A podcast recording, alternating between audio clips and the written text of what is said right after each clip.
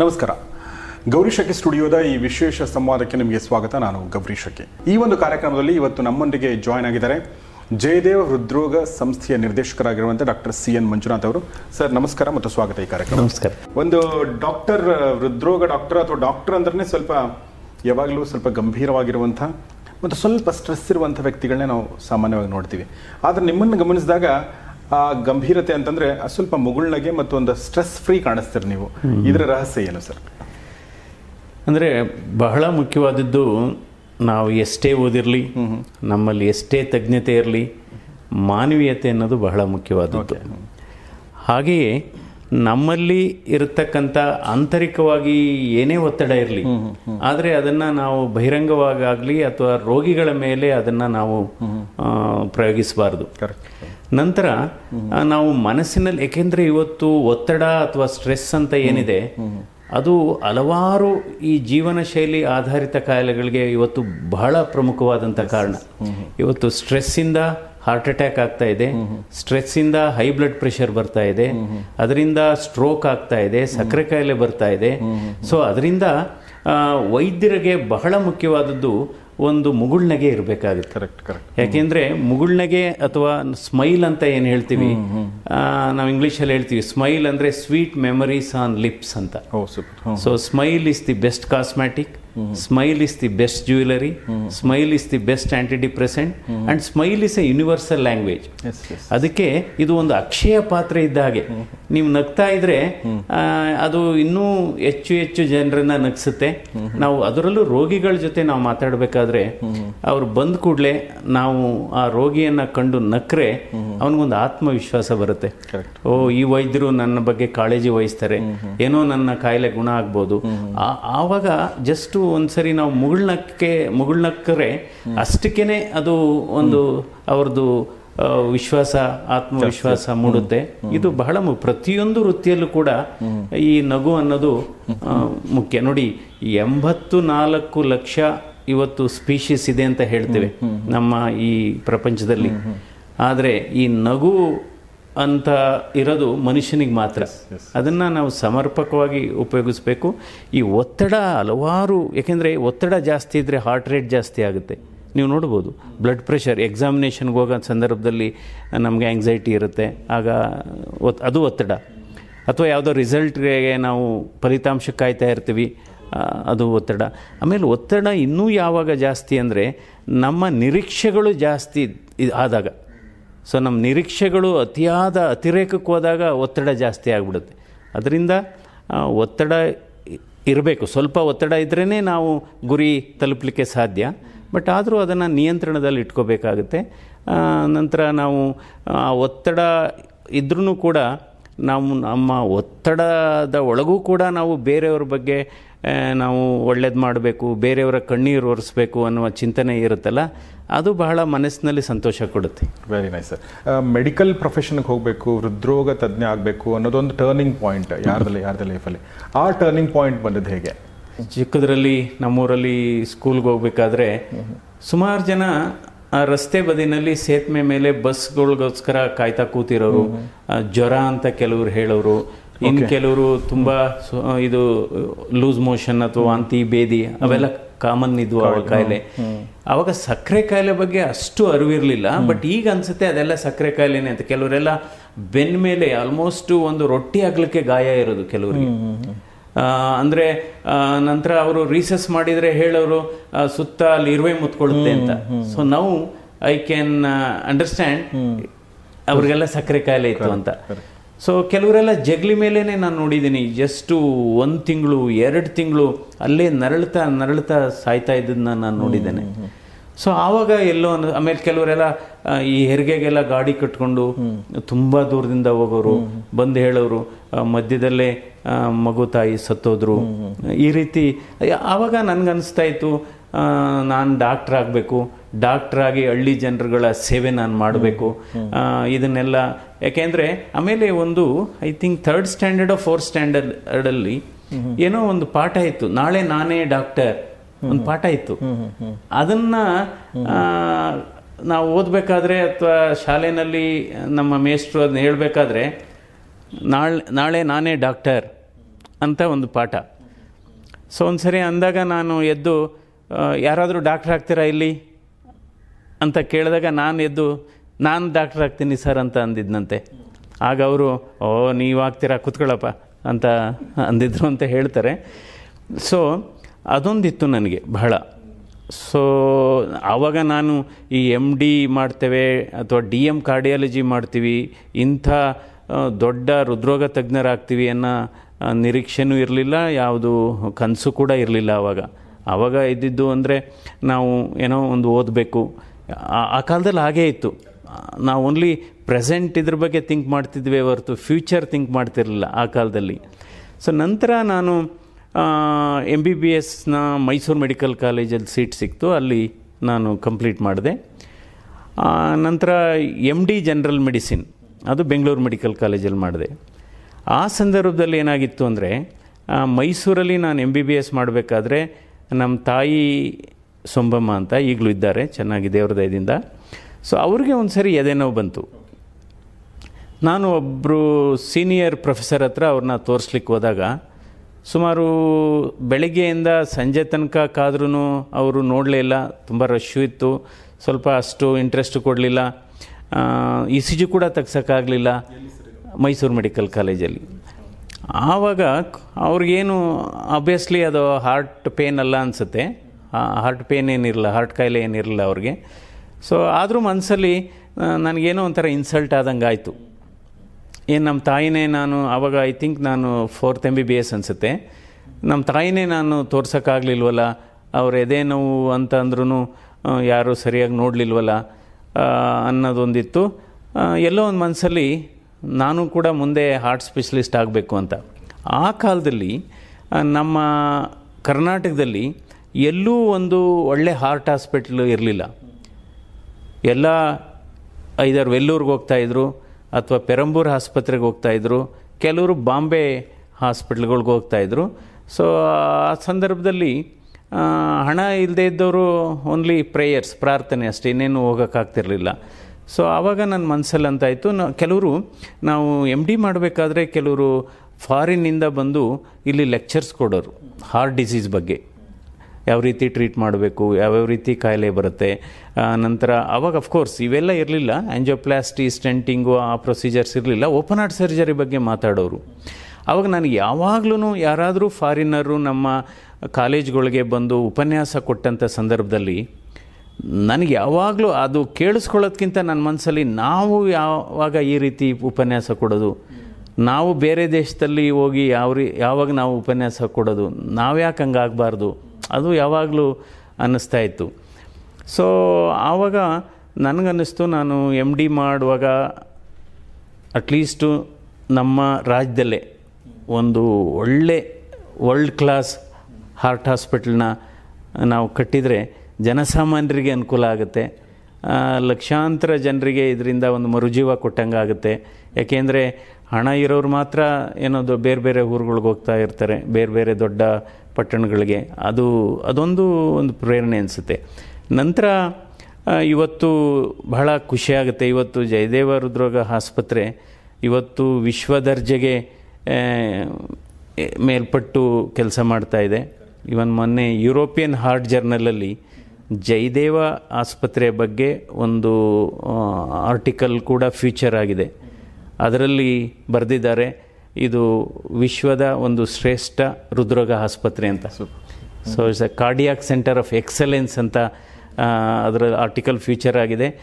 ಇದರಿಂದ ಭಾಳ ಸಂತೋಷ ಆಗುತ್ತೆ. ಕೇವಲ ಈ ಈ ಈ ರೀತಿಯ ಒಂದು ಆರ್ಟಿಕಲ್ ಬಂದಿರೋದು ಕೇವಲ ಜಯದೇವ ಹೃದ್ರೋಗ ಆಸ್ಪತ್ರೆಗೆ ಅಥವಾ ಇಲ್ಲಿರ್ತಕ್ಕಂಥ ಎಲ್ಲ ನಮ್ಮ ಸಹೋದ್ಯೋಗಿಗಳಿಗೆ ಮಾತ್ರ ಗೌರವ ತಂದಿಲ್ಲ, ಇಡೀ ರಾಜ್ಯಕ್ಕೆ ಮತ್ತು ರಾಷ್ಟ್ರಕ್ಕೆ ಒಂದು ಗೌರವ ತಂದಿದೆ. ಖಂಡಿತ. ಸರ್, ನೀವು ಹೇಳ್ತಿರ್ಬೇಕಂದಂಗೆ ಸುಮಾರು ಇನ್ಸಿಡೆಂಟ್ಗಳು ನೆನಪು ಬರ್ತಾ ಹೋಗ್ತಾ ಇದ್ದವು ಇತ್ತೀಚೆಗೆ, ಅಂದರೆ ಸುಮ್ಮನೆ ಮಾತಾಡೋದಾದ್ರೆ ಇತ್ತೀಚೆಗೆ ಒಂದು ನಲವತ್ತು ದಿನಗಳ ಮಗುನ ಒಬ್ಬ ಡ್ರೈವರ್ ಮಂಗಳೂರಿಂದ ಆತನಿಗೆ ನಮ್ಮ ಕರ್ನಾಟಕ ಜನ ಹೆಂಗೆ ಸ್ಪಂದಿಸಿದ್ರು ಅಂದರೆ ಬರೀ ಡಾಕ್ಟರ್ಗಳಿಗೆ ಸನ್ಮಾನ ಮಾಡಿದ್ರು ಒಬ್ಬ ಡ್ರೈವರ್ ಕೂಡ ಸನ್ಮಾನ ಮಾಡಿದ್ರು.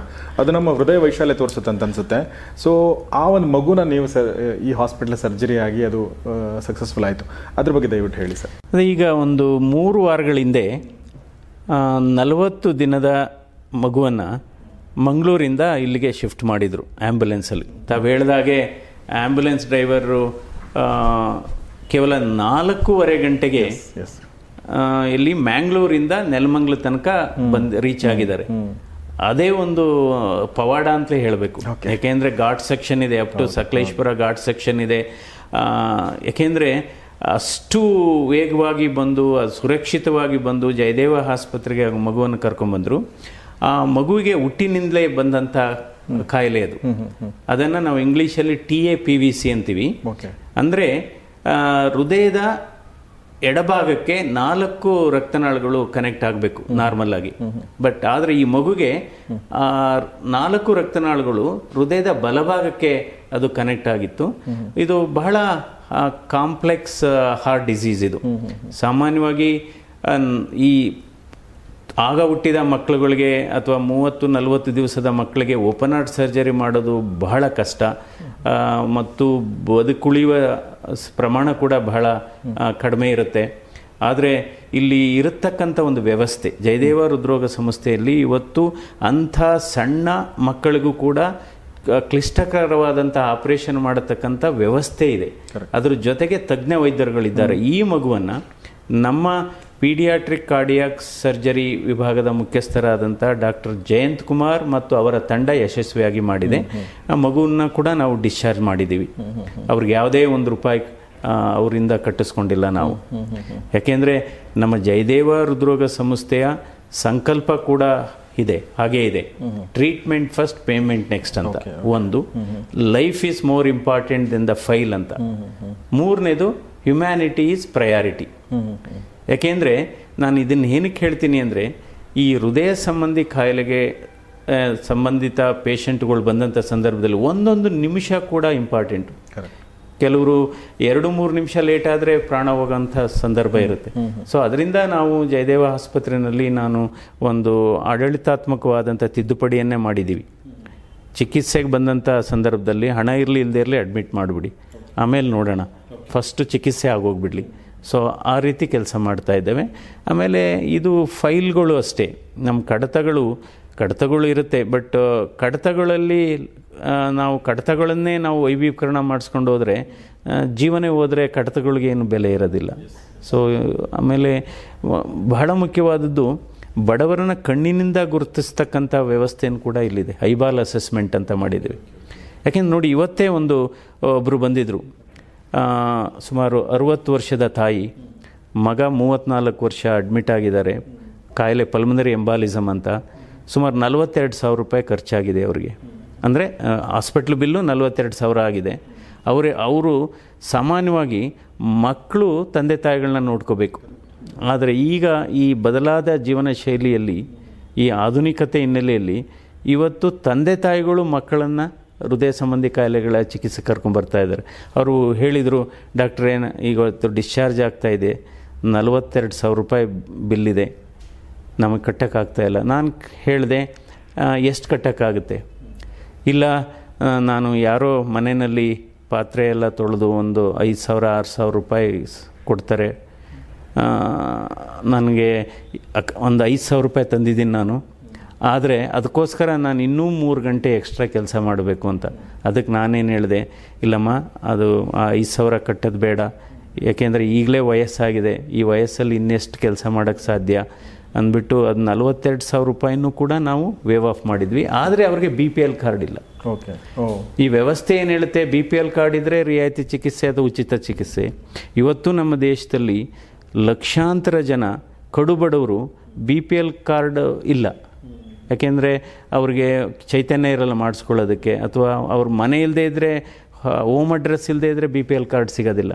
ಅದರಿಂದ ಬಡವರನ್ನು ನಾವು ಕೇವಲ ಕಡತಗಳ ಮೂಲಕ ಅಥವಾ ಡಾಕ್ಯುಮೆಂಟ್ಸ್ ಮೂಲಕನೇ ಗುರುತು ಮಾಡೋದು ಸರಿಯಿಲ್ಲ, ಎಷ್ಟೋ ಸರಿ. ನಾವು ಕಣ್ಣಿನಿಂದನೂ ಗುರು, ಅದಕ್ಕೋಸ್ಕರ ನಾನು ಹಲವಾರು ಬಾರಿ ಹೇಳಿದ್ದೀನಿ ಬಿ ಪಿ ಎಲ್ ಕಾರ್ಡ್ಗಿಂತ ಹ್ಯುಮ್ಯಾನಿಟಿ ಕಾರ್ಡ್ ಬಹಳ ಮುಖ್ಯ. ಸರ್ ನೀವು ಇಷ್ಟು ವರ್ಷಗಳ ಜರ್ನಿನಲ್ಲಿ ತುಂಬ ಕಾಂಪ್ಲಿಕೇಟೆಡ್ ಕೇಸ್ಗಳನ್ನ ನೋಡಿರ್ತೀರಾ? ಮತ್ತು ನಿಮಗೆ ತುಂಬ ಖುಷಿ ಅಂದರೆ ನಿಮಗೆ ಒಂದು ಒಂದು ಧನ್ಯತಾ ಭಾವ. ನಾನು ಡಾಕ್ಟರ್ ಆಗಿದ್ದು ಸಾರ್ಥಕ ಆಯಿತು ಅಂತ ಅನ್ನೋ ಅನಿಸುವಂಥ ಗಳಿಗೆಗಳು ನೋಡಿರ್ತೀರಾ? ಒಂದಷ್ಟು ಬೇಜಾರುಗಳು ಕೂಡ ಆಗಿರುತ್ತೆ. ನಿಜ. ಅಲ್ಲಿ ಎರಡೂ ಇರುತ್ತೆ ಒಂದು ಲೈಫ್ ಅಂದಮೇಲೆ. ನಾವು ಮೊದಲನೇದಾಗಿ ನಿಮಗೆ ಒಂದು ಖುಷಿ ಕೊಟ್ಟಂಥ ಗಳಿಗೆಗಳು. ನಾನು ಡಾಕ್ಟರ್ ಆಗಿದ್ದು ನಾನು ಹೃದ್ಯೋಗ ತಜ್ಞ ಆಗಿದ್ದು ಸಾರ್ಥಕ ಆಯ್ತು ಇವತ್ತಿಗೆ ಅಂತ ಅನಿಸಿದ್ದು. ಈ ಒಂದು ಇನ್ಸಿಡೆಂಟ್ ಹೇಳ್ಬೋದಾದರೆ. ಒಬ್ಬರು ಲೇಡಿ ಪೂನಾಯಿಂದ ಬಂದಿದ್ರು. ಅಂದರೆ ಅವ್ರಿಗೆ ಹೃದಯದ ಎಡಭಾಗದಲ್ಲಿ ಒಂದು ವ್ಯಾಲ್ ಚಿಕ್ಕದಾಗಿತ್ತು. ಅದನ್ನು ನಾವು ನಮ್ಮ ಮೆಡಿಕಲ್ ಲ್ಯಾಂಗ್ವೇಜಲ್ಲಿ ಮೈಟಲ್ ಸ್ಟಿನೋಸಿಸ್ ಅಂತ ಹೇಳ್ತೇವೆ. ಅವರು ಎಂಟು ತಿಂಗಳು ಪ್ರೆಗ್ನೆನ್ಸಿ ಕೂಡ ಪ್ರೆಗ್ನೆಂಟ್. ಸೊ ಅದೇನಾಗಿದೆ? ಅದು ಹೃದಯದ ಬಾಗಿಲು ಚಿಕ್ಕದಾಗಿರೋದ್ರಿಂದ ಸೊ ತಾಯಿಗೂ ತೊಂದರೆ ತಾಯಿ ಪ್ರಾಣನೂ ಉಳಿಯಲ್ಲ ಮಗು ಪ್ರಾಣನೂ ಉಳಿಯಲ್ಲ. ಸೊ ಅದಕ್ಕೋಸ್ಕರ ಅಂಥ ಸಂದರ್ಭದಲ್ಲಿ ಅದಕ್ಕೆ ಬಲೂನ್ ಮೈಟ್ರಲ್ ವ್ಯಾಲೋಪ್ಲಾಸ್ಟಿ ಚಿಕಿತ್ಸೆ ಅವಶ್ಯಕತೆ ಇರುತ್ತೆ. ಬಾಂಬೆನಲ್ಲಿ ಪ್ರಯತ್ನ ಮಾಡಿದರೆ ಅದು ಆಗಿಲ್ಲ ಸಕ್ಸಸ್ ಆಗಿಲ್ಲ. ನಂತರ ಅವರು ಚೆನ್ನೈಗೆ ಹೋಗಿದ್ದಾರೆ. ಆ ಆಸ್ಪತ್ರೆಯಲ್ಲೂ ಪ್ರಯತ್ನ ಮಾಡಿದರೆ ಆಗಿಲ್ಲ. ಯಾರೋ ಚೆನ್ನೈನಲ್ಲಿ ಹೇಳಿದ್ರಂತೆ, ಇಲ್ಲ, ಜ, ಬೆಂಗಳೂರು ಜಯದೇವ ಆಸ್ಪತ್ರೆಯಲ್ಲಿ ಡಾಕ್ಟರ್ ಮಂಜುನಾಥ್ ಅಂತಿದ್ದಾರೆ. ಸೊ ಅವರು ಇದರಲ್ಲಿ ಹೆಚ್ಚು ಎಕ್ಸ್ಪರ್ಟೈಸ್ ಇದೆ, ಅವರನ್ನು ಭೇಟಿ ಮಾಡಿ ಅಂತ. ಸೊ ಇಲ್ಲಿ ಬಂದರು. ಅವ್ರಿಗೆ ಎಕ್ಸ್ಪೆಕ್ಟೆಡ್ ಡೇಟ್ ಆಫ್ ಡೆಲಿವರಿ ಇನ್ನೊಂದು ಹದಿನೈದು ದಿವಸದಲ್ಲಿದೆ. ಸೊ ಅದು ವ್ಯಾಲ್ವ್ ಕಂಡೀಷನ್ನು ತುಂಬ ಕ್ರಿಟಿಕಲ್ ಆಗಿದೆ. ಅವ್ರಿಗೆ ನಾವು ಇಲ್ಲಿ ಬಲೂನ್ ವ್ಯಾಲೋಪ್ಲಾಸ್ಟಿ ಮಾಡಿದ್ವಿ ಸಕ್ಸಸ್ ಆಯಿತು. ಸೊ ಅವ್ರಿಗೆ ನಂಬಕ್ಕೆ ಆಗಲ್ಲ ನಂತರ ಒಂದು ತ್ರೀ ವೀಕ್ಸ್ ಆದ ನಂತರ ಡೆಲಿವರಿನೂ ಆಯಿತು, ಒಂದು ಗಂಡು ಮಗು. ನಂತರ ನನಗೆ ಅವರು ಒಂದು ಪತ್ರ ಬರೆದ್ರು. ನಮ್ಮ ಮಗುವಿಗೆ ನಿಮ್ಮ ಹೆಸರಿಟ್ಟಿದ್ದೀವಿ ಅಂತ.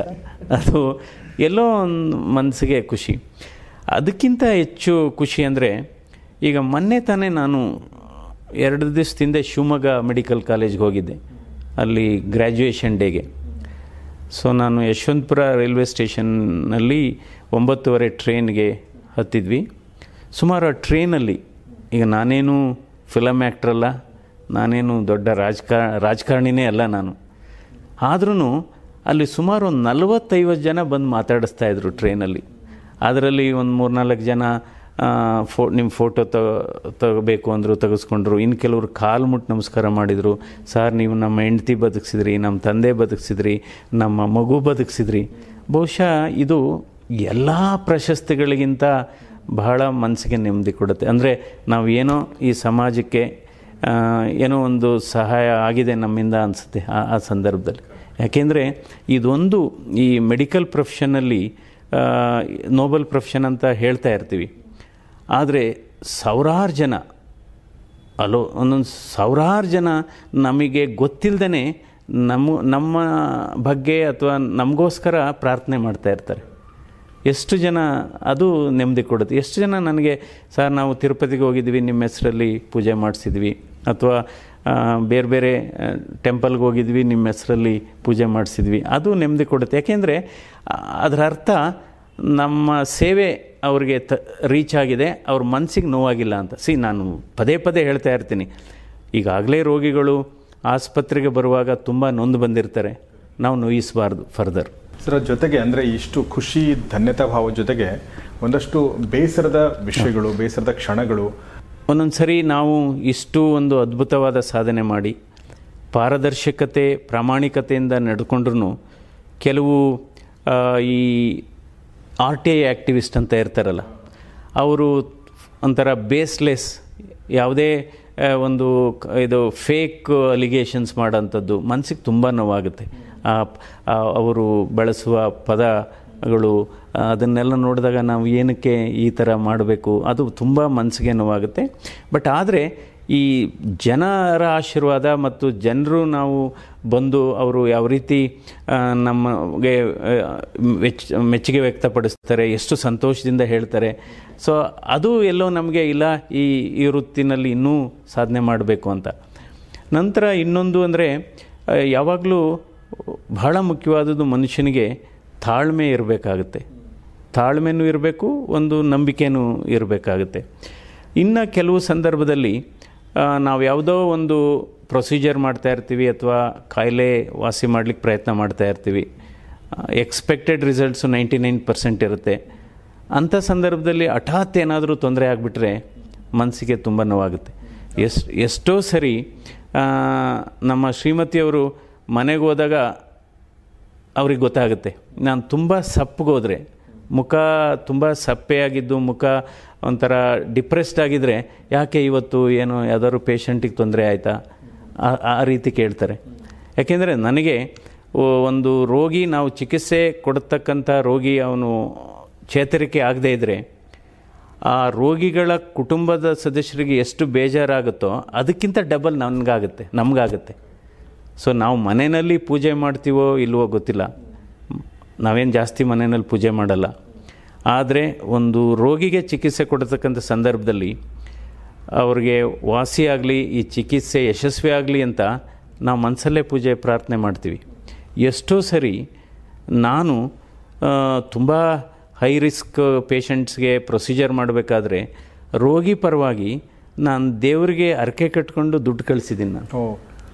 ಧರ್ಮಸ್ಥಳದ ಮಂಜುನಾಥ ಸ್ವಾಮಿಗೆ ಕಳಿಸಿದ್ದೀನಿ. ಓಕೆ. ಹರಕೆ ಫಲ ಫಲ ನೀಡಿದೆಯಾ ಸರ್ ನಿಮ್ಮದು ಅದು ನಮ್ಮ ಆತ್ಮವಿಶ್ವಾಸನೇ ಹೆಚ್ಚು ಕರೆಕ್ಟ್ ಸಿ ನಂಬಿಕೆ ಅನ್ನೋದು ಈಗ ದೇವರಲ್ಲಿ ಒಂದು ಭಯ ಭಕ್ತಿ ಇದ್ರೆ ಅದು ನಮಗೆ ಒಂದು ಅದೇ ಯಾಕೆಂದ್ರೆ ಆ ಸಂದರ್ಭದಲ್ಲಿ ಇನ್ಯಾರ್ದು ಹೆಲ್ಪ್ ತಗೊಳಕ್ಕಾಗೋದಿಲ್ಲ. ಸೊ ನಾವು ದೇವರಲ್ಲಿ ನಂಬಿಕೆ ಇದ್ದು ನಾವು ಕೆಲಸ ಮಾಡ್ತಾ ಹೋದರೆ ಅದು ನಮ್ಮ ಒಳ್ಳೆ ಕೆಲಸ ಮಾಡ್ಲಿಕ್ಕೆ ಪ್ರೇರಣೆ. ಯಾಕೆಂದರೆ ನಾವು ಒಳ್ಳೆ ಕೆಲಸ ಮಾಡ್ತೀವೋ ಅಥವಾ ಕೆಟ್ಟ ಕೆಲಸ ಮಾಡ್ತೀವೋ ಇಬ್ಬರಿಗೆ ಗೊತ್ತಿರುತ್ತೆ. ನಮಗೆ ಗೊತ್ತಿರುತ್ತೆ ದೇವರಿಗೆ ಗೊತ್ತಿರುತ್ತೆ. ಸೊ ಅದು ಒಂದು it is sort of a motivation ಆ ಥರ. ಈಗ ದೇವ್ರ ಬಗ್ಗೆ ವಿಚ್ ವಿಚಾರ ಬಂದಿರೋದ್ರಿಂದ ಕೇಳ್ತಿರೋದು ಸ ಮೆಡಿಕಲ್ ಸೈನ್ಸ್ ಅಂತಲೇ ನಾವು ಅಂತೀವಿ. ಸೈನ್ಸ್ ಅಂದ್ರೆ ನಾವು ಭಾಳಷ್ಟು ಕಡೆ ಅಂದರೆ ಸೈಂಟಿಫಿಕ್ ಆಗಿ ಅದನ್ನು ಪ್ರೂವ್ ಮಾಡಬೇಕು ಅದನ್ನು ಮಾತ್ ಸೈಂಟಿಫಿಕ್ ಆಗಿ ಹೇಳು ಅಂತ ಅಂತೀವಿ. ಸೊ ಅಂದರೆ ಹಾರ್ಟ್ ಪ್ರೊಸೀಜರ್ ಅಂದ್ಕೊಂಡು ಸೈನ್ಸ್ ಅದು. ಅದರಲ್ಲಿ ಒಂದು ಪ್ರಾರ್ಥನೆ ಒಂದು ದೇವರು ನಮಗೆ ಮೀರಿದ್ದೊಂದು ಶಕ್ತಿ ಇದೆ. ನಾವು ಪ್ರೊಸೀಜರ್ನ ಮಾಡ್ತೀವಿ. ನೀವು ಮಾಡ್ತೀರಾ? ಆದರೆ ನಿಮಗೆ ಮೀರಿದ್ದೊಂದು ಶಕ್ತಿ ಅದನ್ನು ಬದುಕಿಸಬಹುದು ಅದನ್ನು ಸಾಯಿಸಬಹುದು ಅಂತ ಅನ್ಸುತ್ತೆ ನಿಮಗೆ? ಅದೇ ಒಂದೊಂದು ಸರಿ ಪವಾಡದ ರೀತಿಯಲ್ಲಿ ಕೆಲವು ಪೆ- ರೋಗಿಗಳು ಬದುಕಿದ್ದಾರೆ. ಓಕೆ. ಒಂದು ಉದಾಹರಣೆಗೆ ಹೇಳೋದಾದರೆ ಒಬ್ಬರು ಕೆ ಎಸ್ ಆಫೀಸರು. ಸಾವಿರದ ಒಂಬೈನೂರ ತೊಂಬತ್ತಾರನೇ ಇಸ್ವಿಲಿ ನಾವು ಆ್ಯಂಜಿಯೋಗ್ರಾಮ್ ಮಾಡ್ತಾಯಿದ್ವಿ ಕಾರ್ಡಿಯಕ್ ಅರೆಸ್ಟ್ ಆಯಿತು. ಸೊ ನಮಗೆಲ್ಲ ಭಾರಿ ಡಿಸಪಾಯಿಂಟ್ ಆಯಿತು. ಏನಪ್ಪ ಕಾರ್ಡಿಯಾಕ್ ಅರೆಸ್ಟ್ ಆಗೋಯ್ತು. ಸುಮಾರು ನಲವತ್ತು ನಿಮಿಷ ನಾವು ಕಾರ್ಡಿಯಾಕ್ ಮಸಾಜ್ ಮಾಡ್ತಾ ಇದ್ದೀವಿ.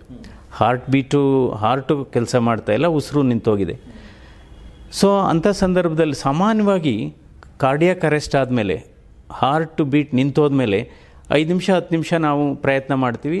ಅದು ಯಶಸ್ವಿ ಆಗದಿದ್ರೆ ಬಿಟ್ಬಿಡ್ತೀವಿ. ಅಲ್ಲಿಗೆ they are declare dead but ಈ ವಿಚಾರದಲ್ಲಿ ನಾವು ಒಂದು ನಲವತ್ತೈದು, ಐವತ್ತು ನಿಮಿಷ ನಾವು ಮಸಾಜ್ ಮಾಡ್ತಾನೇ ಇದ್ದೀವಿ. ಆದರೆ ಕೊನೆಗೆ ಅವು ಸ್ವಲ್ಪ ಹಾರ್ಟ್ ಬೀಟ್ ಬಂತು ಸ್ವಲ್ಪ ಮೆಡಿಸಿನ್ ಎಲ್ಲ ಕೊಟ್ಟಾಗ ಬ್ಲಡ್ ಪ್ರೆಷರ್ ಎಲ್ಲ ಬಂತು. ನಂತರ ಆ್ಯಂಜೋಗ್ರಾಮ್ ಮಾಡಿದೆ ನಾನು. ಆ, ಸಂದರ್ಭದಲ್ಲಿ ಹಲವಾರು ಅಲ್ಲಿ ಸುತ್ತಮುತ್ತ ಇದ್ದ ನಮ್ಮ ಸ್ನೇಹಿತರು ಸರ್ ಆಲ್ರೆಡಿ ಮೂವತ್ತು ನಲ್ವತ್ತು ನಿಮಿಷ ಆಗಿದೆ. ಇನ್ನೇನು ಮಾಡಿದರೂ ಪ್ರಯತ್ನ ಆಗೋದಿಲ್ಲ ಇದು. ಕೈ ಬಿಟ್ಬಿಡೋಣ ಅನ್ನೋ ಸಲಹೆಗಳು ಬರ್ತಾಯಿದ್ವು ಬಟ್ ಆದರೆ ನಾನು ಪರ್ಸು ಮಾಡಿ ಕೊನೆಗೆ ಆ್ಯಂಜೋಗ್ರಾಮ್ ಮಾಡಿ ಆ್ಯಂಜಿಯೋಪ್ಲಾಸ್ಟಿ ಮಾಡಿದ್ವಿ. ನೈಂಟಿ ಸಿಕ್ಸ್ ಅಂದರೆ ಟ್ವೆಂಟಿ ಫೋರ್ ಇಯರ್ಸ್ ಆಯಿತು. ಈಗಲೂ ಚೆನ್ನಾಗಿದ್ದಾರೆ. ಮೆಮೊರಿ ಚೆನ್ನಾಗಿದೆ. ಅದಾದಮೇಲೆ ಅವ್ರಿಗೆ ಐ ಎ ಎಸ್ ಪ್ರಮೋಷನ್ನು ಬಂತು. ಸೊ ಅದು ಒಂದೊಂದು ಪವಾಡ. ಒಂದೊಂದು ಸರಿ ಆಮೇಲೆ ಈ ಅದೃಷ್ಟ ಅನ್ನೋದು ಬಹಳ ಮುಖ್ಯ. ಎಷ್ಟೋ ಸರಿ ನೋಡಿ ಕೆಲವ್ರಿಗೂ ಕಾರ್ಡಿಯಾಕ್ ಅರೆಸ್ಟ್ ಹಾರ್ಟ್ ಅಟ್ಯಾಕ್ ಆಗಿ ಆಸ್ಪತ್ರೆ ರೀಚ್ ಆಗೋದಕ್ಕೆ ಮೊದಲೇ ಡೆತ್ ಆಗಿಬಿಡುತ್ತೆ. ಇನ್ನು ಕೆಲವರು ಆಸ್ಪತ್ರೆಗೆ ಬಂದು ಕ್ಯಾಶುವಲ್ಟಿಲಿ ಕಾರ್ಡಿಯಾಕ್ ಅರೆಸ್ಟ್ ಆಗುತ್ತೆ, ಬ ಸರ್ವೈವ್ ಆಗಿಬಿಡ್ತಾರೆ. ಸೊ ಅದರಿಂದ ಎಲ್ಲೋ ಒಂದು ರೀತಿಯಲ್ಲಿ ಈ ಪ, ನಮಗಿಂತ ಮೇಲ್ಪಟ್ಟು ಸೈನ್ಸ್ಗಿಂತ ಮೇಲ್ಪಟ್ಟದ್ದು ದೊಡ್ಡ ಒಂದು ಶಕ್ತಿ, ಅಗೋಚರವಾದ ಶಕ್ತಿ ಇದ್ದೇ ಇರುತ್ತೆ.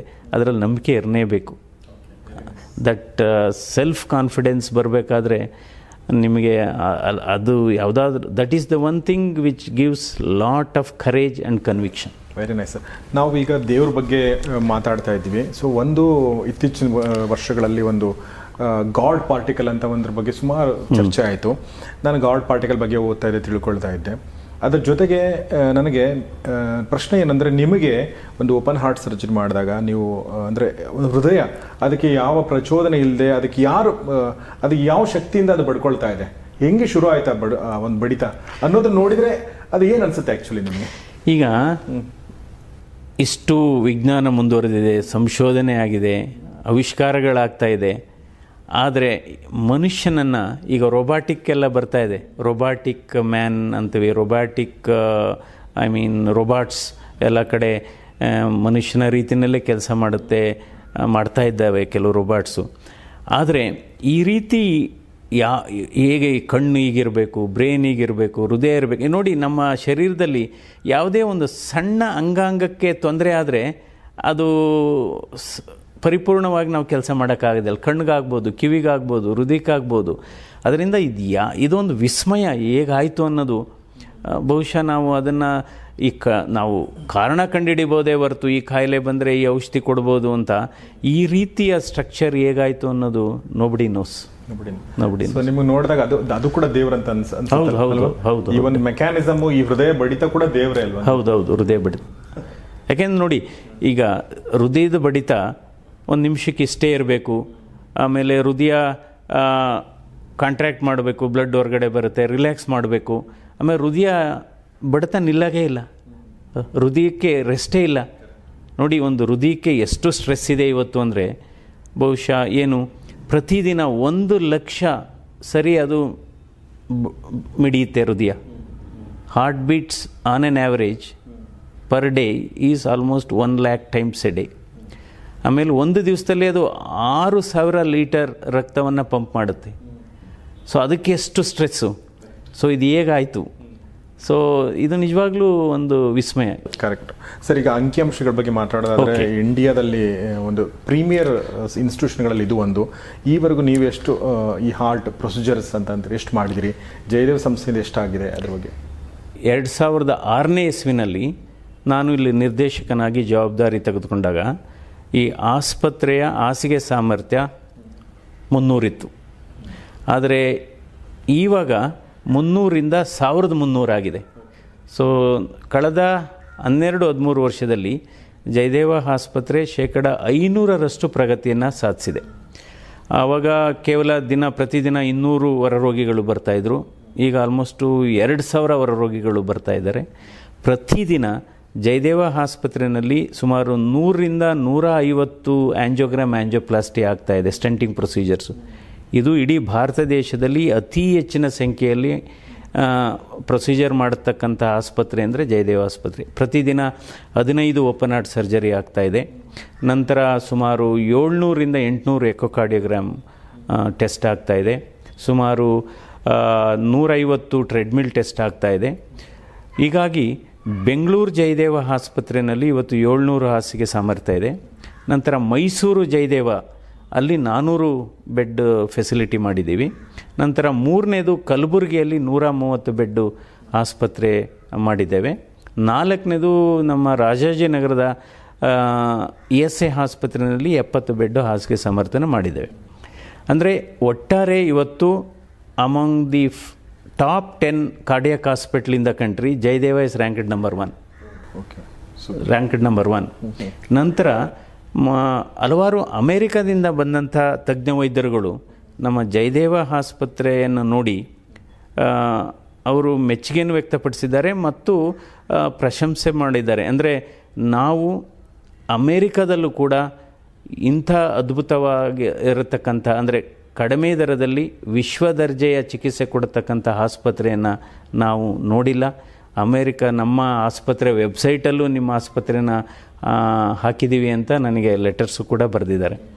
ಸೊ, ಬಹಳ ಮುಖ್ಯವಾದದ್ದು ಇಲ್ಲಿ ಇಷ್ಟು ದೊಡ್ಡ ಪ್ರಮಾಣದಲ್ಲಿ ಚಿಕಿತ್ಸೆ ಕೊಟ್ಟು ಗುಣಮಟ್ಟವನ್ನು ಕಾಪಾಡ್ಕೊಂಡ್ಬಂದಿದೆ ಇವತ್ತು N A B H accreditation ಪಡೆದಂಥ ಏಕೈಕ ಹೃದ್ರೋಗ ಆಸ್ಪತ್ರೆ ಗೌರ್ಮೆಂಟ್ ಸೆಕ್ಟ್ರಲ್ಲಿ ಅಂದರೆ ಇವತ್ತು ಜಯದೇವ ಆಸ್ಪತ್ರೆ. All India Institute of Medical Science ಅವ್ರು ಬಂದು ಸ್ಟಡಿ ಮಾಡಿದ್ದಾರೆ. ನಿಮ್ಮ ಜಯದೇವ ಮಾಡೆಲ್ನ ನಾವು ಅಡಾಪ್ಟ್ ಮಾಡ್ಕೋಬೇಕು. ನಂತರ Indian Institute of Science London School of Economics leadership school of Singapore Yale University of United States ಎಲ್ಲ ಬಂದು cost effective are high quality services at an affordable cost ಆ ಮಾಡೆಲ್ನ ಹೇಗೆ ಮಾಡಲಿಕ್ಕೆ ಸಾಧ್ಯ ಆಯಿತು ಅಂತ. ಇದು ಇದು ಈಗ ನೀವು ಹಣ ಇದ್ದರೆ ಬಿಲ್ಡಿಂಗ್ ಕಟ್ಬೋದು. ಅಥವಾ ಎಕ್ವಿಪ್ಮೆಂಟ್ನ ನೀವು ತರ್ಬೋದು. ಆದರೆ ಆ ವರ್ಕ್ ಕಲ್ಚರ್ನ ಪ್ರೊಫೆಷನಲ್ ಕಲ್ಚರ್ನ ಇನ್ಕಲ್ಟೇಟ್ ಮಾಡೋದು ಬಹಳ ಮುಖ್ಯ. ಅದು ಅದು ಜವಾಬ್ದಾರಿ ನೇರವಾಗಿ ನಮ್ಮ ಮೇಲೆ ಇರುತ್ತೆ. ಬಹುಶಃ ಇವತ್ತು ಜಯದೇವ ಆಸ್ಪತ್ರೆಯಲ್ಲಿ ನಾವು we have established an excellent professional culture ಅದು ಇದೆ. ನಂತರ ಓನರ್ಶಿಪ್ ಬಂದಿದೆ ಎಂಪ್ಲಾಯೀಸ್ಗೆ ಇಲ್ಲಿ.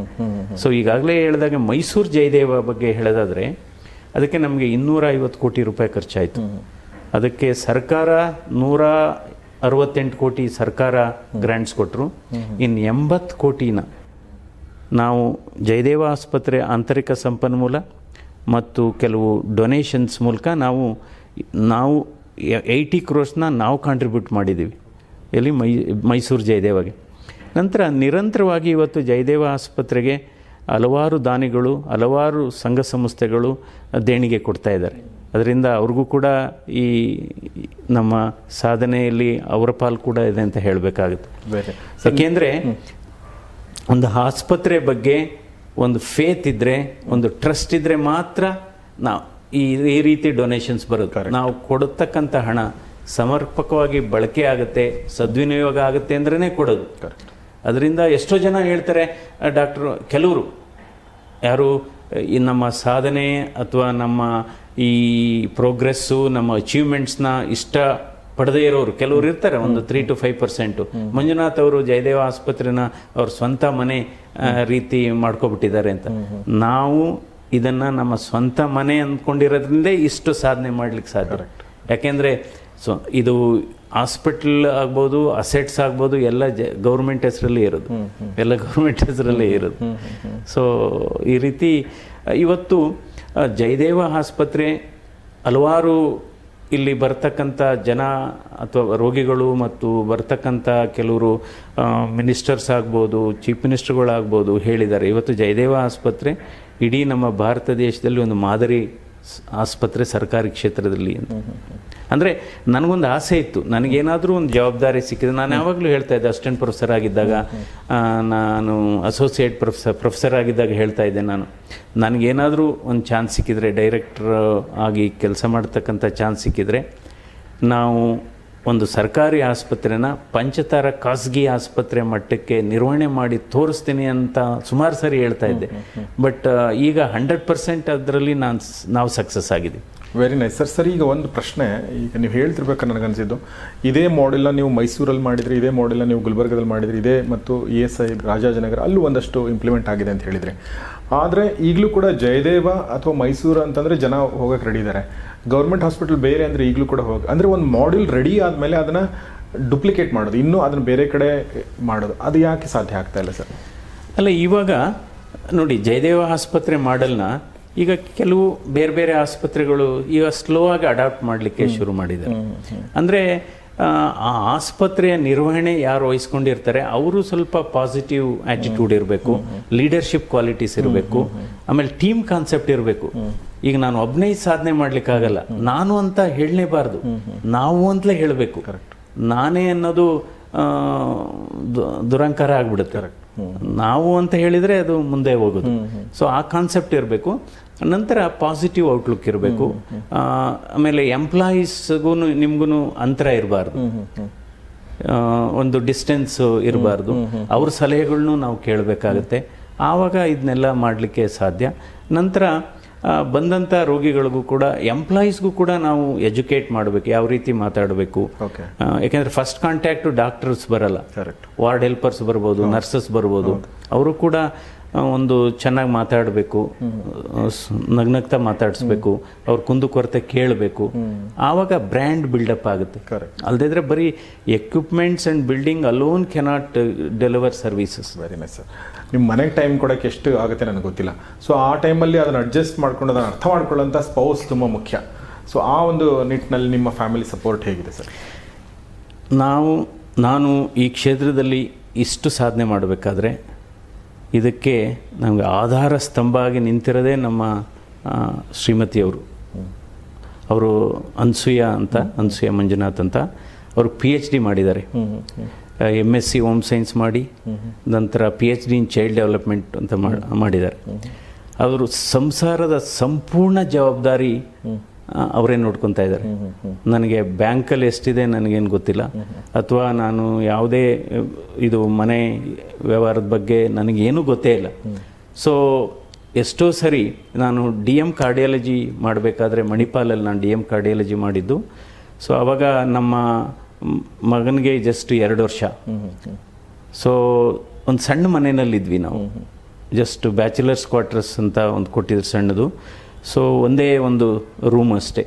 ಒಂದು ರೂಮು ಒಂದು ಕಿಚನ್ ಅವಾಗ ಒಂದ್ಸರಿ ನಮ್ಮ ಫಾದರಿಂದ ಬಂದು ಇದೇನು ಮಗು ಚಿಕ್ಕದು ಇಂಥ ಸಣ್ಣ ಮನೆಯಲ್ಲಿ ಇದೀರ ದೊಡ್ಡ ಮನೆ ನಾವು ಮಾಡಿಕೊಡ್ತೀವಿ ಹಾಗೆ ಹೇಗೆ ಅಂತ.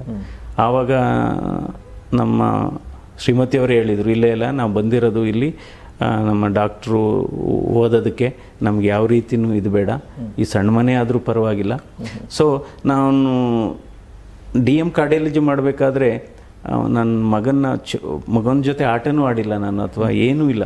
ಬೆಳಗ್ಗೆ ಹೋಗೋದು, ಆಸ್ಪತ್ರೆಗೆ, ಅಥವಾ ಒಂದೊಂದು ಸರಿ ಟ್ವೆಂಟಿ ಫೋರ್ ಅವರ್ಸ್ ಡ್ಯೂಟಿ ಇರೋದು, ಆಮೇಲೆ ಬರ್ತಾಯಿದ್ವಿ ಎರಡು ದಿವಸ ಆದಮೇಲೆ ಬರ್ತಾಯಿದ್ವಿ ಸೊ ಅವ್ರದ್ದು ಸಂಪೂರ್ಣ ಸಹಕಾರ ಇದೆ ಮತ್ತು ಅಲ್ಲದ್ರೆ ಆಗ್ತಿರ್ಲೇ ಇಲ್ಲ ಇದೆಲ್ಲ.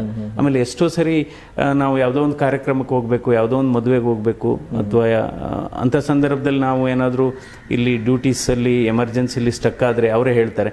ಡಾಕ್ಟ್ರೇ ನೀವೇನು ವರಿ ಮಾಡಬೇಡಿ ನಾನು ಅಟೆಂಡ್ ಮಾಡ್ತೀನಿ ಮದುವೆಗೆ. ಅಥವಾ ನಾನು ಅಟೆಂಡ್ ಮಾಡ್ತೀನಿ ಫಂಕ್ಷನ್ನು ಸೊ ಆ ರೀತಿ ಸಹಕಾರ ಇಲ್ಲದೇ ಇದ್ರೆ ಆಗ್ತಿರಲೇ ಇಲ್ಲ. ನಂತರ ಮಕ್ಕಳನ್ನು ಕೂಡ ಅವರು ಚೆನ್ನಾಗಿ ಅವರೇ ಓದಿಸಿದ್ದು. ಸುಧಾಮೂರ್ತಿ ಇನ್ಫೋಸಿಸ್ ಫೌಂಡೇಶನ್ ಅಧ್ಯಕ್ಷ ಸುಧಾಮೂರ್ತಿ ಅವರು ಒಂದು ಹೊಸದಾಗಿ ನಿಮಗೆ ಇಲ್ಲಿ ಪಕ್ಕದಲ್ಲಿ ಒಂದು ಇನ್ಫೋಸಿಸ್ ಫೌಂಡೇಶನ್ ಅದೇ ಒಂದು ದೇಣಿಗೆ ಆಗಿ ಕೊಡ್ತಾ ಇದ್ದಾರೆ ಅಥವಾ ಅದನ್ನು ಕನ್ಸ್ಟ್ರಕ್ಷನ್ ಮಾಡ್ತಾರೆ ಈ ಬಗ್ಗೆ ಏನು ಹೇಳ್ತೀರಿ ಸರ್? ಅದೇ ಇವಾಗ ಎಕ್ಸಿಸ್ಟಿಂಗ್ ಇರೋದು ಜಯದೇವ ಆಸ್ಪತ್ರೆ ಬೆಂಗಳೂರಲ್ಲಿ ಏಳ್ನೂರು ಬೆಡ್ಸ್ ಇದೆ. ಸೊ ಇದು ಸಾಲ್ತಾ ಇಲ್ಲ. ಓಕೆ ತುಂಬ ಪೇಷಂಟ್ ಜಾಸ್ತಿ ಆಗಿದ್ದಾರೆ. ಐ ಸಿ ಯು ಫುಲ್ ಆಗಿದೆ. ಪ್ರತಿದಿನ ಒಂದೂವರೆ ಸಾವಿರ ಸಾವಿರದ ಏಳ್ನೂರು ಔಟ್ ಪೇಷಂಟ್ಸ್ ಬರ್ತಾ ಇದ್ದಾರೆ. ಸೊ ಅದಕ್ಕೋಸ್ಕರ ನಾವು ಒಂದು ಸರಿ ನಾವು ನಾರಾಯಣ ಮೂರ್ತಿ ಅವ್ರನ್ನ ನಾನು ಆಸ್ಪತ್ರೆಗೆ ಇನ್ವೈಟ್ ಮಾಡಿದೆ ನಾನು. ಸೊ ಅವಾಗ ಅವರು ಬಂದು ಇಲ್ಲಿ ನೋಡಿ ತುಂಬ ಮೆಚ್ಚುಗೆ ವ್ಯಕ್ತಪಡಿಸಿದರು. ಮಂಜುನಾಥ್ ನಾನು ಹೊರಗಡೆಯಿಂದ ನೋಡಿದ್ದೆ. ಒಳಗಡೆ ಎಷ್ಟು ಅದ್ಭುತವಾಗಿದೆ. ನಮ್ಮ ದೇಶದಲ್ಲಿ ಇಂಥ ಆಸ್ಪತ್ರೆ ಇದೆ ಅಂತ ನನ್ನ ಕಲ್ಪನೆನೇ ಇರಲಿಲ್ಲ. ಸೊ ನಂತರ ವಾರ್ಡಲ್ಲೆಲ್ಲ ನೋಡ್ತಾ ಇದ್ರು ಐ ಸಿ ಯುಲೆಲ್ಲ ನೋಡ್ತಾ ಇದ್ರು ಏನು ಇಷ್ಟೊಂದು ರಶ್ ಇದೆ ಬೆಡ್ಸೇ ಸಿಗ್ತಾ ಇಲ್ಲ ಕೆಲವರು ಕಾಯ್ತಾ ಇದ್ದಾರೆ ಅಂದ್ಬಿಟ್ಟು ನಾನೇನು ಕೇಳಲಿಲ್ಲ ಆಸ್ಪತ್ರೆ ನಮಗೆ ಕಟ್ಕೊಡ್ಬೇಕು ಅಂತ. ಸಿ ಎಂಥ ದೊಡ್ಡತನ ಅವ್ರದ್ದು ಎಷ್ಟು ಎಂಥ ಮಾನವೀಯತೆ ಎಷ್ಟು ಎಂಥ ಸಾಮಾಜಿಕ ಕಳಕಳಿ ಅಂದರೆ ನಾರಾಯಣ ಮೂರ್ತಿಯವರು ಮತ್ತು ಸುಧಾಮೂರ್ತಿಯವ್ರದ್ದು ನಂತರ ನೆಕ್ಸ್ಟ್ ಡೇ ಹೋಗಿ ಮೋಸ್ಟ್ಲಿ ಸುಧಾಮೂರ್ತಿ ಅವ್ರ ಹತ್ರ ಅವ್ರು ಮಾತಾಡಿದ್ದಾರೆ, ನಾರಾಯಣ ಮೂರ್ತಿ ಅವರು. ನನಗೆ ನೆಕ್ಸ್ಟ್ ಡೇ ಸುಮಾರು ಹತ್ತು ಗಂಟೆಗೆ ಸುಧಾಮೂರ್ತಿ ಅವರು ಫೋನ್ ಮಾಡಿದರು. ಡಾಕ್ಟ್ರೇ, ನಾನು ನಮ್ಮ ಇಂಜಿನಿಯರ್ನ ಕಳಿಸ್ತಾ ಇದ್ದೀನಿ, ನಮ್ಮ ಎಸ್ಟಾಬ್ಲಿಷ್ಮೆಂಟಿಂದ ಅಂತ. ಅವ್ರು ನೋಡಿ ನಾವು ಕೇಳಿ, ನಾನು ಅಂದ್ಕೊಂಡಿದ್ದು ಏನೋ ನೂರು ಬೆಡ್ ಆಸ್ಪತ್ರೆ ಕಟ್ಕೊಡ್ಬೋದು ಇಲ್ಲ, ನಾವು ಮುನ್ನೂರು ಬೆಡ್ ಆಸ್ಪತ್ರೆನ ಜಯದೇವ ಆಸ್ಪತ್ರೆಗೆ ನಾವು ಕಟ್ಟಿಸ್ಕೊಡ್ತಾ ಇದ್ದೀವಿ ಯಾಕೆಂದರೆ ನಮಗೆ ನಿಜವಾಗ್ಲೂ ನಮಗೆ ಖಾತ್ರಿ ಆಗಿದೆ ನೀವು ಸದ್ವಿನಿಯೋಗ ಮಾಡ್ಕೊತೀರಾ? ನಿಮ್ಮ ಮೇಲೆ ಅಪಾರವಾದ ನಂಬಿಕೆ ಇದೆ. ಅಂದ್ಬಿಟ್ಟು ಈಗ ಈಗ ಇರತಕ್ಕಂಥ ಬಿಲ್ಡಿಂಗ್ ನಮ್ಮ ಜಯದೇವ ಮೇನ್ ಬಿಲ್ಡಿಂಗ್ ಏನಿದೆ ಅದ್ರ ಪಕ್ಕದಲ್ಲಿ ಮುನ್ನೂರು ಬೆಡ್ ಆಸ್ಪತ್ರೆನ ಇವತ್ತು ಇನ್ಫೋಸಿಸ್ ಫೌಂಡೇಶನ್ ಕಟ್ಟಿಸ್ಕೊಡ್ತಾ ಇದ್ದಾರೆ. ವರ್ಕ್ ಶುರುವಾಗಿದೆ ಕಾಮಗಾರಿ ಶುರುವಾಗಿದೆ. ಇನ್ನು ಇನ್ನ ಹದಿನೈದು ತಿಂಗಳಲ್ಲಿ ಅದು ಕಂಪ್ಲೀಟ್ ಆಗುತ್ತೆ. ಸೊ ಅವ್ರ ಆರ್ಕಿಟೆಕ್ಟು ಅವ್ರ ಇಂಜಿನಿಯರ್ಸೇ ಟಾಪ್ ಲೆವೆಲ್ ಕನ್ಸ್ಟ್ರಕ್ಷನ್ ಆಗ್ತಾ ಇದೆ. ಸೊ ನಂತರ ಹದಿನೈದು ತಿಂಗಳಾದ್ಮೇಲೆ ಆ ಬಿಲ್ಡಿಂಗು ನಮಗೆ ವಹಿಸ್ಕೊಡ್ತಾರೆ. ನಂತರ ನಾವು ಮ್ಯಾನ್ ಪವರು ಎಕ್ವಿಪ್ಮೆಂಟ್ ನಾವು ಹಾಕಿ ನಡ್ಸ್ಕೊಂಡು ಹೋಗ್ತೀವಿ. ಸೊ ಆವಾಗ ಜಯದೇವ ಆಸ್ಪತ್ರೆ ಬೆಂಗಳೂರಲ್ಲೇ ಒಂದು ಸಾವಿರ ಹಾಸಿಗೆ ಸಾಮರ್ಥ್ಯದ ಆಸ್ಪತ್ರೆ ಆಗುತ್ತೆ. ಇದು ಇಂಡಿಯಾ ದೇಶದಲ್ಲಿ ಇಲ್ಲ. ಒಂದು ಸಾವಿರ ಆಸ್ಪತ್ ಹಾಸಿಗೆ ಸಾಮರ್ಥ್ಯ ಹೊಂದಿರತಕ್ಕಂಥ ಏಕೈಕ ಆಸ್ಪತ್ರೆ ಜಯದೇವ ಆಸ್ಪತ್ರೆ. ಇದು ಬಹಳ ಮುಖ್ಯವಾದ ಸೊ ನಿಮಗೂ ಥ್ಯಾಂಕ್ಸ್ ಹೇಳಬೇಕು. ಆಮೇಲೆ ಜ ಇನ್ಫೋಸಿಸ್ ಫೌಂಡೇಶನ್ ಅವ್ರಿಗೂ ಈ ಬಗ್ಗೆ ನಾವು we should congratulate them we should thank them sir ಒಂದು ಫೈನಲ್ ಆಗಿ ಒಂದು ಪ್ರಶ್ನೆ ಕೇಳ್ತೀನಿ. ತುಂಬ ಇಂಪಾರ್ಟೆಂಟ್ ಪ್ರಶ್ನೆ ಅಂತ ಅನ್ಸುತ್ತೆ ನನಗಿದು. ನೀವು ಹೇಳಿದ್ರಿ ಅಫ್ಕೋರ್ಸ್ ನಮ್ಮ ದೇಶದ ಜನಸಂಖ್ಯೆ ರಾಜ್ಯ ಜನಸಂಖ್ಯೆ ಬೆಂಗಳೂರು ಜನಸಂಖ್ಯೆ ಕೂಡ ಜಾಸ್ತಿ ಆಗ್ತಾ ಇದೆ. ಒಂದು ಕೋಟಿ ದಾಟಿ ಸುಮಾರು ದಿನಗಳಾಗೋಯಿತು ದಿನಗಳಾಗೋಯ್ತು ಬೆಂಗಳೂರು ಜನಸಂಖ್ಯೆನೇ. ಆದರೂ ಕೂಡ ಈ ಒಂದು ಬೆಡ್ಗಳ ಸಂಖ್ಯೆ ಜಾಸ್ತಿ ಆಗ್ತಾ ಇರೋದು ಎಷ್ಟೇ ನೀವು ಮಾಡಿದರೂ ಕೂಡ ಇನ್ನೂ ಪೇಷಂಟ್ಗಳು ಬರ್ತಾ ಇರೋದು ನೋಡಿದರೆ ನಾವು ಆರೋಗ್ಯ ಅಂದರೆ ಆರೋಗ್ಯ ಹದಗೆಟ್ಟ ಮೇಲೆ ಸುಧಾರಿಸುವಂಥ ಪ್ರಯತ್ನಗಳಾಗ ಆರೋಗ್ಯ ಹದಗೆಡದಿರೋ ಹಾಗೆ ನೋಡ್ಕೊಳ್ಳುವಂಥದ್ದು ಹೃದ್ರೋಗ ಬರದಿರೋ ಹಾಗೆ ನೋಡ್ಕೊಳ್ಳುವಂಥದ್ದು ಅದ್ರ ಬಗ್ಗೆ ಏನು ಮಾಡ್ಬೋದು ಸರ್? ತಮ್ಮ ಸಜೆಷನ್ಸ್ ಕೊಡೋದಾದರೆ. ಅಂದರೆ ಇವತ್ತು ಶೇಕಡ ಇಪ್ಪತ್ತೈದರಷ್ಟು ಸಾವು ನೋವುಗಳು ನಮ್ಮ ದೇಶದಲ್ಲಿ ಹೃದಯ ಸಂಬಂಧಿ ಕಾಯಿಲೆಗಳಿಂದ ಆಗ್ತದೆ. So it is number one cause for highest number of deaths ಯಾವತ್ತು ಹಾರ್ಟ್ ಡಿಸೀಸಸ್ ಸೊ ಇದೇನಾಗಿದೆ? ಜೀವನ ಶೈಲಿ ಬದಲಾವಣೆ ಆಗಿದೆ. ಆಹಾರ ಪದಾರ್ಥ ಆಹಾರ ಪದ್ಧತಿ ಬದಲಾವಣೆ ಆಗಿದೆ. ಒತ್ತಡ ಸಿಕ್ಕಾಬಟ್ಟೆ ಆಗಿದೆ. ಇತ್ತೀಚಿನ ದಿನಗಳಲ್ಲಿ ಏರ್ ಪೊಲ್ಯೂಷನ್ ಕೂಡ ವಾಯು ಮಾಲಿನ್ಯ ಕೂಡ ಇವತ್ತು ಒಂದು ಪ್ರಮುಖವಾದಂಥ ಕಾರಣ. ಹೃದಯ ಸಂಬಂಧಿ ಕಾಯಿಲೆಗಳಿಗೆ. ಎಷ್ಟೋ ಜನಕ್ಕೆ ಗೊತ್ತಿಲ್ಲ. ವಾಯು ಮಾಲಿನ್ಯದಿಂದ ಇವತ್ತು ಲಂಗ್ಸ್ಗೆ ಸಂಬಂಧಪಟ್ಟ ಕಾಯಿಲೆಗಳು ಬರೋದು ಗೊತ್ತಿರದೆ, ಎಲ್ಲ ಗೊತ್ತಿರೋ ವಿಚಾರ. ರೆಸ್ಪಿರೇಟರಿ ಡಿಸೀಸಸ್ಸು ಬ್ರಾಂಕೈಟಿಸು ಆಸ್ತಮಾ ಆದರೆ ಇವತ್ತು ಹೃದಯ ಸಂಬಂಧಿ ಕಾಯಿಲೆಗಳು ವಾಯುಮಾಲಿನ್ಯದಿಂದ ಬರ್ತಾ ಇದೆ. ಸೊ ನಂತರ ಅದಕ್ಕೋಸ್ಕರ ನಾವು ಈ ಹೃದಯದ ಆರೋಗ್ಯವನ್ನು ಚೆನ್ನಾಗಿಟ್ಕೋಬೇಕಾದ್ರೆ ಒಂದು ಐದು ಅಂಶಗಳನ್ನು ಆದಷ್ಟು ಕಡಿಮೆ ಇಟ್ಕೋಬೇಕು. ಹೃದಯದ ಹೃದಯದ ಕಾಯಿಲೆ ಬರದೇ ಇರೋ ಹಾಗೆ ಅಥವಾ ಹೃದಯವನ್ನು ಹೆಲ್ತಿಯಾಗಿ ಇಟ್ಕೋಬೇಕಾದ್ರೆ ಈ ಐದು ಅಂಶಗಳು ಆದಷ್ಟು ಕಡಿಮೆ ಇರಬೇಕು. ಯಾವುದು ಅಂದರೆ ಒಂದು ಬ್ಲಡ್ ಪ್ರೆಷರ್ ಕಡಿಮೆ ಇರಬೇಕು, ಎರಡನೇದು ಬ್ಲಡ್ ಶುಗರ್ ಕಡಿಮೆ ಇರಬೇಕು, ಮೂರನೇದು ಬ್ಲಡ್ ಕೊಲೆಸ್ಟ್ರಾಲ್ ಕಡಿಮೆ ಇರಬೇಕು, ನಾಲ್ಕನೇದು ಶರೀರದ ತೂಕ, ಸೊಂಟದ ಸುತ್ತಳತೆ ಕಡಿಮೆ ಇರಬೇಕು, ಐದನೇದು ಅತಿಯಾಸೆ ಅತಿಯಾಸೆ ಕಡಿಮೆ ಆಗಬೇಕು. ಆ ರೀತಿ ಯಾಕೆಂದರೆ ಇವತ್ತು ನಾವು ಎಲ್ತ್ ಫಾರ್ ಆಲ್ ಅಂತ ಮಾತಾಡ್ತೀವಿ. ಕೇವಲ ಆಸ್ಪತ್ರೆಗಳನ್ನ ಕಟ್ಟದ ಕಟ್ಟುವ ಮೂಲಕನೇ ನಾವು ಎಲ್ತ್ ಫಾರ್ ಆಲ್ ಮಾಡೋಕ್ಕಾಗೋದಿಲ್ಲ. ಕಾಯಿಲೆ ಬಂದ ಮೇಲೆ ನಾವು ಚಿಕಿತ್ಸೆ ಕೊಡ್ತೀವಿ ಆಸ್ಪತ್ರೆ. ಅದಕ್ಕೋಸ್ಕರ ಪ್ರಿವೆಂಟಿವ್ ಮೆಷರ್ಸ್ನ ನಾವು ತಗೋಬೇಕಾಗುತ್ತೆ. ನನ್ನ ಅರ್ಥದಲ್ಲಿ ಸರ್ವರಿಗೂ ಆರೋಗ್ಯ ಯಾವಾಗ ಸಿಗುತ್ತೆ ಎಲ್ತ್ ಫಾರ್ ಆಲ್ ಯಾವಾಗ ಸಿಗುತ್ತೆ ಅಂದರೆ clean air, clean water and clean food. ಇದು ಆದರೆ ಬಹುಶಃ ಎಲ್ಲರಿಗೂ ಒಳ್ಳೆ ಆರೋಗ್ಯ ಸಿಗುತ್ತೆ ಅಂತ ನನ್ನ ಭಾವನೆ. ಸರ್ ಅದು ಆಗ್ಬೋದು ಮುಂದಿನ ದಿನಗಳಲ್ಲಿ. Let's hope for that but ಈಗ ಇರುವಂಥ ಸಿಚುವೇಶನಲ್ಲಿ ಒಬ್ಬ ಸಾಮಾನ್ಯ ಮನುಷ್ಯ ತನ್ನ ಆರೋಗ್ಯವನ್ನು ಹೃದಯದ ಆರೋಗ್ಯ ಅನ್ಕೊಳ್ಳಿ ಆರೋಗ್ಯ ಅನ್ಕೊಳ್ಳಿ ಚೆನ್ನಾಗಿ ಇಟ್ಕೋಬೇಕಾದ್ರೆ ಏನು ಮಾಡಬೇಕು ನಿಮ್ಮ ಪ್ರಕಾರ? ಅಂದರೆ ನಾವು ಚಿಕ್ಕಂದಿನಿಂದಲೇ ಮೇ ಬಿ ಫ್ರಮ್ ಟೀನೇಜಿಂದನೇ ಸ್ಮೋಕಿಂಗ್ ಯಾವ ಸ್ಮೋಕಿಂಗ್ ಅಂತೂ ಮಾಡೋಂಗಿಲ್ಲ. ಆಮೇಲೆ ಮದ್ಯಪಾನ ಮಾಡಬಾರ್ದು. ನಂತರ ಇದು ಊಟದಲ್ಲೂ ಕೂಡ ಮಿತವಾದ ಆಹಾರವನ್ನು ನಾವು ಮಾಡಬೇಕು. ಅದಕ್ಕೆ ನಾವು ಹೇಳ್ತೇವೆ, ಕಡಿಮೆ ತಿಂದರೆ ದೇಹಕ್ಕೂ ಒಳ್ಳೆಯದು ದೇಶಕ್ಕೂ ಒಳ್ಳೆಯದು ಕಡಿಮೆ ಮಾತಾಡಿದರೆ ಮನಸ್ಸಿಗೂ ಒಳ್ಳೆಯದು ಮನೆತನಕ್ಕೂ ಒಳ್ಳೆಯದು ಆಮೇಲೆ ಕಡಿಮೆ ಕೋಪ ಮಾಡಿಕೊಂಡ್ರೆ ಆರೋಗ್ಯಕ್ಕೂ ಒಳ್ಳೆಯದು ಹೃದಯಕ್ಕೂ ಒಳ್ಳೆಯದು ಅಂತ. ಕೋಪನೂ ಮಾಡ್ಕೋಬಾರ್ದು. ಸಿ ನಮ್ಮ ಜೀವನ ಆ್ಯಟಿಟ್ಯೂಡ್ ಬದಲಾವಣೆ ಆಗಬೇಕು. ಕೋಪ ಮಾಡಿಕೊಂಡ್ರೆ ಹಾರ್ಟ್ ಜಾಸ್ತಿ ಡ್ಯಾಮೇಜ್ ಆಗೋದು ಯಾರು ಕೋಪ ಮಾಡ್ಕೋತಾರೆ ಅವ್ರಿಗೆ? ಸೊ ಹಾರ್ಟ್ ರೇಟ್ ಜಾಸ್ತಿ ಆಗುತ್ತೆ ಬ್ಲಡ್ ಪ್ರೆಷರ್ ಜಾಸ್ತಿ ಆಗುತ್ತೆ, ನಂತರ ಇದು ರಕ್ತನಾಳ ಸಂಕುಚಿತವಾಗುತ್ತೆ ಕನ್ಸ್ಟ್ರಿಕ್ಟ್ ಆಗುತ್ತೆ. ಸೊ ಅದೊಂದು ಮಾಡ್ಕೋಬೇಕು. ವ್ಯಾಯಾಮ ಬಹಳ ಮುಖ್ಯ. ಪ್ರತಿದಿನ ಅಟ್ಲೀಸ್ಟ್ ಒಂದು ನಲ್ವತ್ತು ನಿಮಿಷನಾದರೂ ನಾವು ನಡಿಬೇಕಾಗುತ್ತೆ. ಅಧ್ಯಯನಗಳು ಕೂಡ ಇದೆ. ನೀವು ಪ್ರತಿದಿನ ಒಂದು ನಲ್ವತ್ತು ನಿಮಿಷ ನಡೆದರೆ ಅವರ ಆಯಸ್ಸು ಎಂಟರಿಂದ ಹತ್ತು ವರ್ಷ ಜಾಸ್ತಿ ಆಗುತ್ತಂತೆ. ಸೊ ವ್ಯಾಯಾಮ ಇದು ಮುಖ್ಯ. ಆಹಾರ ಪದಾರ್ಥದಲ್ಲಿ ಹೆಚ್ಚು ನಾವು ಫ್ರೂಟ್ಸ್ ತೊಗೋಬೇಕು ವೆಜಿಟೇಬಲ್ಸ್ ತೊಗೋಬೇಕು ನಟ್ಸ್ ತೊಗೋಬೇಕು, ಆಮೇಲೆ ಕಾರ್ಬೋಹೈಡ್ರೇಟ್ಸ್ ಅಂದರೆ five S you should take care ಅಂತೀವಿ. ಫೈವ್ ಎಸ್ ಒಂದು ಯಾವುದಪ್ಪ ಅಂದರೆ ಒಂದು ಸ್ಪಿರಿಟು ಎರಡನೇದು ಸಾಲ್ಟು ಇನ್ನೊಂದು ಸ್ಮೋಕಿಂಗು ಇನ್ನೊಂದು ಸೆಡೆಂಟ್ರಿ ಲೈಫು ಇನ್ನೊಂದು ಸ್ಟ್ರೆಸ್ಸು ಹಾಂ ಶುಗರ್ ಕರೆಕ್ಟ್ ಸೊ ಇದನ್ನು ನಾವು you should avoid this five S so ಆವಾಗ ನಾವು ಉತ್ತಮವಾದಂಥ ಆರೋಗ್ಯವನ್ನು ಮಾಡಬೇಕು. ಅದಕ್ಕೆ ಹೃದಯ ಹೇಳುತ್ತಂತೆ, ಕೊನೆಯದಾಗಿ ಹೇಳ್ತೀನಿ. ಹೃದಯ ಯಾವಾಗಲೂ ಹೇಳುತ್ತಂತೆ, ನೀನು ನನಗಾಗಿ ಒಂದು ತಾಸು ಚಲಿಸು, ನಾನು ನಿನಗಾಗಿ ನಿರಂತರವಾಗಿ ನಾನು ಮಿಡಿಯುತ್ತೇನೆ ಅಂತ. ಬ್ಯೂಟಿಫುಲ್ ಸರ್ ತುಂಬ ಧನ್ಯವಾದ ನಮಗೆ ನಮ್ಮ ಜೊತೆ ಇಷ್ಟು ಮಾತಾಡಿದ್ದಕ್ಕಾಗಿ. It's beautiful it's very inspiring it's very informative so ಡಾಕ್ಟರ್ಗಳ ಬಗ್ಗೆ ಇನ್ನೊಂದಷ್ಟು ಮಾಹಿತಿ ಅಂತಂದರೆ ಯಾರು ಡಾಕ್ ಡಾಕ್ಟರ್ ಆಗ್ಬೇಕು ಅನ್ಕೊಂಡಿದ್ದಾರೆ ಅವ್ರಿಗಿರ್ಬಹುದು ಅಥವಾ ಜೀವನದ ಬಗ್ಗೆ ಅರ್ಥ ಮಾಡ್ಕೊಳ್ಳಿ ಮಾಡ್ಕೊಳ್ಳೋರಿರ್ಬೋದು ಇದೆಲ್ಲದಕ್ಕೂ ಒಂದು ಮಾದರಿ ಅಂತ ನನಗೆ ಅನಿಸುತ್ತೆ ನಿಮ್ಮ ಲೈಫು.